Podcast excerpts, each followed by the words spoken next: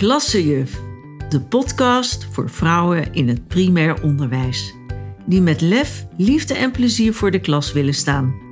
Mijn naam is Karen Wessels en ik ben enorm gedreven om je te helpen je rol in het communicatieproces vanuit een ander perspectief te bekijken, zodat je op een bewuste en natuurlijke manier je leert te verbinden met je omgeving.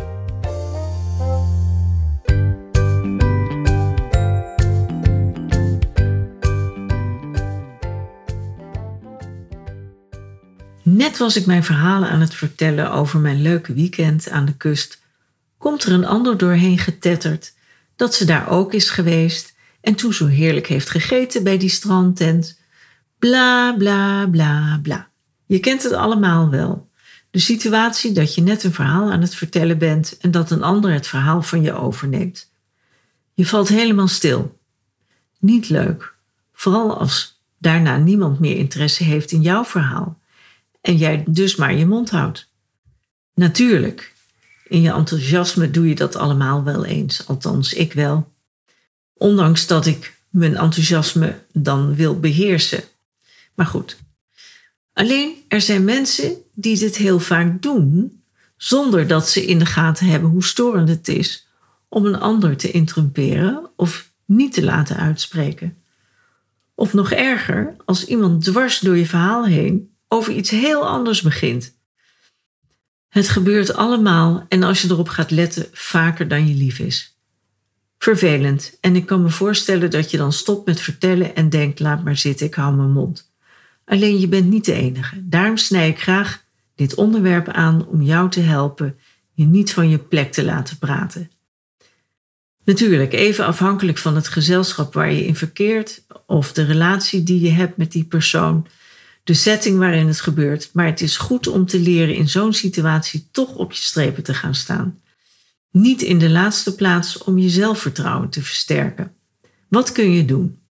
Ik geef je graag een paar tips die jou kunnen helpen om bij jezelf te blijven. Nou, de eerste tip die ik je wil geven: gewoon blijven doorpraten. Wanneer de ander je onderbreekt in de hoop dat hij vanzelf inbindt.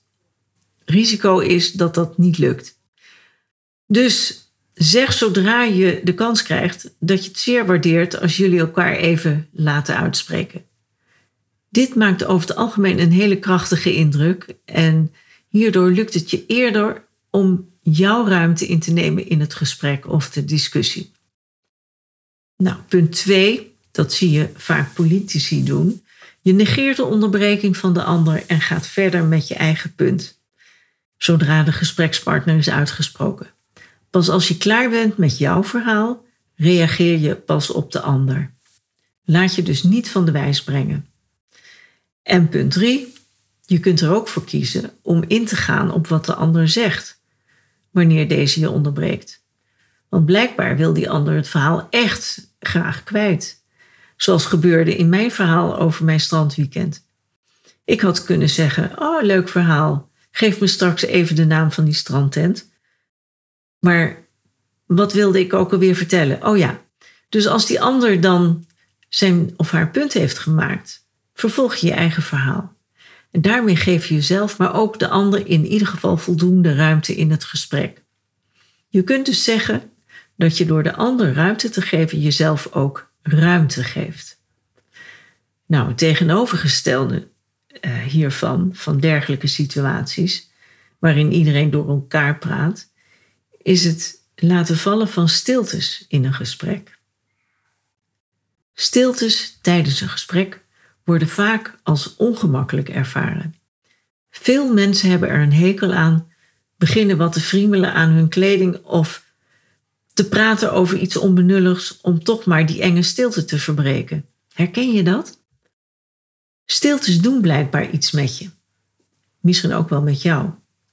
Ga eens na waarom dat zo is en wat het met je doet. Het kan zijn dat je niet precies weet wat je moet zeggen. Misschien ben jij het type dat altijd pas in tweede instantie reageert. Heel herkenbaar. Je hebt meer tijd nodig om te reageren. Of je blokkeert. Misschien zijn bepaalde gevoelens en emoties die je wel ervaart, maar die je niet kunt of durft uit te spreken omdat het domweg niet kan vanwege de situatie. Misschien ben je een beetje verlegen. Bijvoorbeeld als je iemand stiekem heel leuk vindt, maar dat niet wil laten merken. Ook heel ongemakkelijk. Maar het kan ook zijn dat er onveiligheid is binnen de groep en je je verbergt achter de stilte. Je durft je niet uit te spreken omdat je bang bent dat het tegen je wordt gebruikt. In mijn online programma Klik met je klas geef ik je praktische handvatten die je direct kunt toepassen in zo'n situatie. Kijk daar eens naar. Toch hebben stiltes een functie, mits je ze goed leert benutten. In sommige situaties helpt het zelfs heel goed om stiltes te laten vallen. Zoals bijvoorbeeld om je uitspraak kracht bij te zetten. Of voordat je het woord neemt, je alle aandacht wil hebben en dus zwijgt. Net zolang totdat iedereen stil wordt.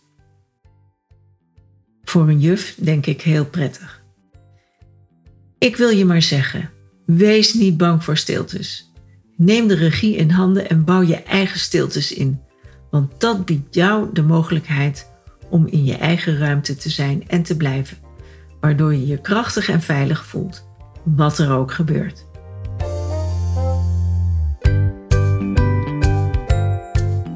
Dank voor je aandacht. Wil je geen aflevering meer missen? Abonneer je dan op de podcast in je favoriete podcast-app. Meer weten? Kijk dan tussen de show notes van deze aflevering. Graag tot de volgende keer.